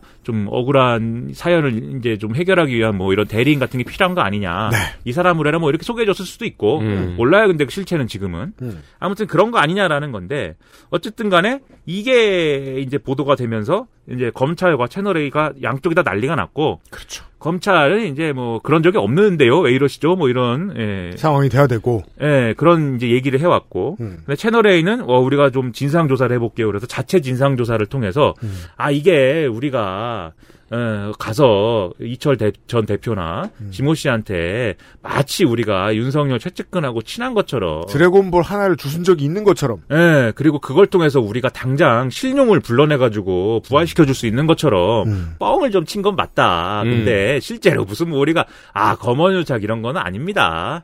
취재 과정에서 거짓말한 거다. 예, 우리가 좀 그랬어요. 솔직히 뭐 솔직히 네 그랬습니다. 예, 그랬지만 예, 검사랑 뭐 그런 아는 사이는 아니에요. 예, 아, 할 수 있는 가장 실망스러운 대답이네요. 목소리 속에 이 사람은 한동훈이 아니다. 예, 뭐 다른 사람이고 뭐 음. 법조계 뭐 누군데 뭐 그래요. 뭐 이렇게 얘기했는데 아 근데 이 기자가 대단한 게 그 다른 또 녹취록이 있어요. 그 지금 이제 이 사건을 원래는 이제 어 한동훈 씨를 감찰을 해라. 한동훈 검사를 감찰을 해야 된다 이래 가지고 감찰을 그럼 대검이 할까 했지만 감찰을 하지 않고 무슨 대검 인권부에다가 이 사건을 맡겨서 그거 그것이 옳으니 마- 그르니를 가지고 한참 싸웠는데 뭐 이게 또이 보는 시각에 따라서 그럴 수도 있고 아닐 수도 있다는 거예요 어쨌든 왜냐하면은 대검 감찰부가 그런 감찰을 하는 게 훨씬 더 센 거고 네. 할수 있는 일이 많은 거지만 하지만 또 이런 사안의 경우에 대검 인권부가 맡은 적도 있다 과거에. 그러니까 사실 그렇다면 그렇고 이렇 저렇다면 저런 거지만 어쨌든 검찰총장의 최측근이 연루된 사건은 감찰부가 하는 게 맞지 않니? 뭐 이런 얘기들도 있었지만 윤석열 총장은 그런 게 아니고 그냥 인권부에다 맡겼습니다. 그이 얘기를 왜 했지? 예, 아무튼간에 예, 그런 상황이었지만 민주언론 시민연합이라는 이제 언론 단체가 있습니다. 이 언론 시민 단체가 그러지 말고 우리가 그러면은 이 채널A 기자하고 성명불상에 검사를 갖다 고발을 할 테니까 정식으로 이 사건을. 다뤄주세요. 예, 그래갖고 고발을 해버려요. 네. 그래갖고- 시민단체의 활용 방법이죠. 예, 그래갖고 이 사건은 서울중앙지검 형사부로 배당이 된 겁니다. 그래서 고발하는 기능. 그래서 이게 배당이 됐는데 어, 이 한동훈 검사장의 변은 나는 사실 언론하고 원래 이게 이분이 언론하고 친해 원래. 그래서 그 지난번에 국정농단 이거 특검할 때 있잖아요. 음. 박영수 특검할 때도 네. 그때도 언론하고 친했습니다. 기자들이 잘 알아요 이분을. 그 저도 이런저런 얘기 몇 개 들었는데 음. 아무튼 그렇기 때문에 뭐 언론을 응대를 좀 했는데요. 음. 그 과정에서 뭐 일반적인 수준으로 뭐 응대를 한 거지. 뭐 채널A 기자랑 짜고 내가 유시민을 꼭 잡아야겠으니까는 야 기자야 네가 가갖고 이철을 좀 조져봐라 이런 적은 없습니다. 이렇게 이제 해명을 하고 있는 거죠. 여러모로 깔끔하게 꼬리를 자르는 걸로 합의를 봤습니다, 다들. 예. 네. 그렇지만 앞서 말씀드린 과정을 통해서 서울중앙지검 수사팀이 에, 이 채널A 기자를 뭐 수사를 강하게 해야 할 것으로 이제 액션을 취하면서 지금 대검하고 서울중앙지검이 부딪히고 있는 건데 네. 이런 어떤 힘의 역학 관계나 정치적 맥락 외에도 사실은 법적 쟁점이 있긴 있어요. 그건 뭐냐면 이 그럼 채널A 기자에 대해서 뭘 걸어야 되냐면 강요 미수죄를 걸어야 됩니다. 네. 강요 미수죄가 지금 혐의예요. 음. 어 근데 이 그러니까 좀 웃기죠. 강요 미수가 뭐야? 그렇죠. 강요면 강요고 협박이면 협박, 강요 미수가 뭐야? 음. 이게 뭐냐면 어쨌든 간에 이제 강요를 해서 뭔가 얻어내려고 했지만 사실 얻어낸 건 없잖아요. 그렇죠. 네. 그러니까 이제 강요 미수죄인데 이게 성립을 하려면 전제 조건이 이 죄, 얻어낸 건 실직이죠. 예. 네. 이 죄의 전제 조건이 있습니다. 뭐냐면 상대의 의사결정 자유를 제한하거나 의사 실행 자유를 방해할 정도로 음. 이 상대에게 겁을 먹게 할 만한 어떤 해악이 고지 해악의 고지가 있어야 된- 되는데 음. 즉 내가 어 나의 네가 나의 말을 들어주지 않으면은 음. 넌 아주 크게 다치고 아주 그냥 망할 것이다. 이게 있어야 되고 네. 네. 이것에 의해서 피해자가 겁을 먹었어야 된다라는 전제가 있어야 돼요. 음. 근데 이 죄가 안 된다는 사람들의 시각으로 보면 이철 전 대표가 기자를 직접 만난 거 아니지 않느냐. 그렇죠? 그래서 어 뭐 직접 만나지도 않았고 오히려 우리가 볼 때는 이 의도를 가진 어떤 세력들이 이 제보자 X인 지모 씨를 활용해 가지고 검사를 낚고 채널 A 기자를 낚은 것인데 이철 전 대표가 뒤에서 그것을 사주한 것으로도 볼 수 있는 상황인데. 그것이 겁을 먹은 사람의 태도냐? 음. 예, 이게 이제 이게 죄가 안 된다라고 보는 이제 시각이고 네. 음. 죄가 된다고 보는 시각은 아니 이철 전 대표가 본인이 두려움을 느꼈다고 하지 않느냐. 음. 그리고 채널A 기자 이 편지나 이런 걸 보면은 가족을 막 거론하고 음. 사업을 재개할 수 없도록 할 수 있다 뭐 이런 걸 거론하는데 네. 당연히 두려움을 느끼지 않았겠느냐. 음. 이렇게 하면서 법리적인 쟁점이 지금 예, 검찰 내에 형성이 돼 있는 상황이라는 거죠. 이게 되게 웃기네요. 그럼 강요미수죄라는 죄는 상대방이 겁을 안 먹었으면 성립이 안 된다는 얘기잖아요. 그렇죠. 예. 그러면은 밝혀질 수 없는 어 범죄다. 그렇죠. 예. 네, 이 피해자 옆에서 보고 있던 직원이 어 지금 피해자가 겁을 먹고 있습니다. 이러고 신고하지 않는 이상은 밝혀질 수가 없는 범죄잖아요. 일단 신고는 할 수 있지만 재판에 가서 이제 이게 이제 그 기소하는 과정에서도 그렇고 재판에 가서 네가 그때 겁을 먹었는지 안 먹었는지 이것은 이제 판사가 판단을 하는 겁니다. 근데 이제 근데 이제 거기서 그게 이거잖아요. 겁을 먹은 사람이 우리한테 신고를 해? 예, 뭐 그런 식으로. 그래서 이 재판이 열려? 네. 이렇게 하면 할 말이 없잖아요. 그 이제 그거 이제 판사가 이제 그거는 판단하는 거죠. 그래 그런가? 그렇고 이제 그렇죠. 그렇구나 하고 땅땅땅 치면 이제 뭐 난리가 나는 것이고. 네. 그 에이 그건 아니다 이렇게 하면 또 아닌 거고. 네, 뭐 이 기자의 말, 뭐 협조 안 하면 뭐 죽어요. 뭐, 뭐 그냥 지금보다 더 죽어요. 뭐 이렇게 얘기했나요? 네, 그러니까 그 말을 듣고 겁을 먹었느냐 아니냐. 예, 근데 이런 구분은 사실 제가 이제 표현하자면 쪼랩 사건에서 있는 기준이죠 이게. 그러니까 애매한 무슨 뭐 이 개인과 개인의 어떤 분쟁이 일어났는데 네. 둘이 뭐 싸우고 뭐 이쪽이 때렸다 그러고 저쪽이 먼저 때렸다 그러고 뭐 그러는데 이거 뭐 판사 어떻게 압니까? 예를 들면 어떤 형사 사건을 예를 들면 폭행 사건이다 이럴 이럴 경우에 그 어떻게 하냐? 그러면 이제 예를 들면 뭐 진단 소서 한번 받아 보세요 이렇게 얘기를 하고 그 당시에 CCTV가 있었는지를 찾아보세요 뭐 이렇게도 얘기를 하고 그 정도 일이다. 예, 여러 가지 견해를 참고하지만 사실 뭐 진실은 모르는 거죠. 누가 누구를 먼저 때렸는지를. 음. 그럼 이제 판사가 그냥 알아서 생각을 하는 겁니다. 이제 그런 정도의 사건인 거예요. 네. 이 사건의 어떤 줄기는 네. 이 강요미수죄라는 죄는 그런데 이 이제 이 실체는 강요미수 뭐 이런 게 아니라 지금 정권에 지금 뭔가 칼을 꽂기 위해서 검찰이 수를 쓰는 과정에서 뭐 나온 거다 뭐 이런 배경이 있는 거고. 그렇죠. 사실 강요미수죄에서 이렇게 오래 머물러 있을 이유도 없어요. 그렇죠. 이슈를 말하기 위해서는. 근데 그걸 이제 무슨 죄로 걸 거냐가 지금 애매한 상황이니까. 왜냐면 검언 유착죄가 없어. 그렇죠. 검언 뭐 검사가 이렇게 해가지고 뭐 했다는 게 지금 기준에서는 지금 상황에서는 밝혀진 바가 없고 음. 그래서 사실 대검이나 이 검찰이 적극적으로 한동훈 검사를 갖다가 수사를 해가지고 뭐 이렇게 여러 가지 부적절한 행위를 밝혀내가지고 뭐 징계를 하고 뭐 이런 법적 처분을 할 수 있는 근거를 만들어갔으면 모를까. 그렇지 않은 상황에서는 뭐 이런 거밖엔 제목을 걸 수 있는 게 없는 거죠. 네. 그러니까 아무튼 그래서 이제 법적쟁점이 이렇게 이상한 것이 있는 거다. 그리고 그걸 가지고 대검이 모여가지고 이게 죄가 되니 안 되니를 가지고 진지하게 토론을 하고 있다. 네. 네, 한심한 겁니다, 이건. 네. 근데 그건 약간 공- 궁금하네요. 뭐요? 기자가 너 나한테 이런 얘기 안 하면은 내가 너를 불행하게 만들 거라는 협박을 하면서 취재를 하는 게 무죄인가라는 생각은 드네요. 당연히 무죄일 수 없죠. 근데 지금 그런 거잖아요. 근데 저는 이제 무죄일 수 없다고 생각하는데, 아, 방금 말씀드렸듯이 지금 죄를 걸려면 뭘 걸 거냐. 에서 강요 미수 외에는 지금 혐의를 적용할 게 없다고 보는 거기 때문에 이제 이상해진 거고 얘기가. 네. 그리고 이제 어 이게 꼭 죄냐 아니냐의 문제로만 또 판단할 수 있는 건 아닌 게 신문이 기자가 그러면 됩니까? 어떤 기준에서든 그러니까 보도윤리. 도에 어긋날 때의 문제죠. 네. 언론 네. 윤리, 보도 윤리에서 이런 식으로 취재를 하는 기자가 있다면 그래서 언론사가 징계하고 혼내줘야 되는 것이죠. 그 두 가지 이슈예요. 10% 정도가 협박을 얼마나 더럽게 했느냐. 네. 이 사람이 실제로 얼마나 오만하게 굴었느냐. 나머지 90%는 이 사람은 언론에 대해서 어떤 생각을 가지고 있는 언론인이냐. 네. 라는 문제잖아요. 90% 말고 지금 10% 가지고 법적 쟁점이 이루어지고 있다는 얘기를 한 거고요. 나머지 이야기를 내일 해야 되겠습니다. 아 그런 거예요? 네, 빨리 해, 빨리, 내일은. 그렇구나. 네. 뭐 금방 하죠. 뭐 이거 갖고 5분이면 하죠. 네. 어, 중저가형 명품 옷을 한겨레 기자에게서 뺏어 입고 있는 음. 김민아 시사 아저씨와 어, 유승균 PD하고 윤세민 에디터였어요. 내일 이 시간에 뵐게요. 감사합니다. XSFM입니다. I D W K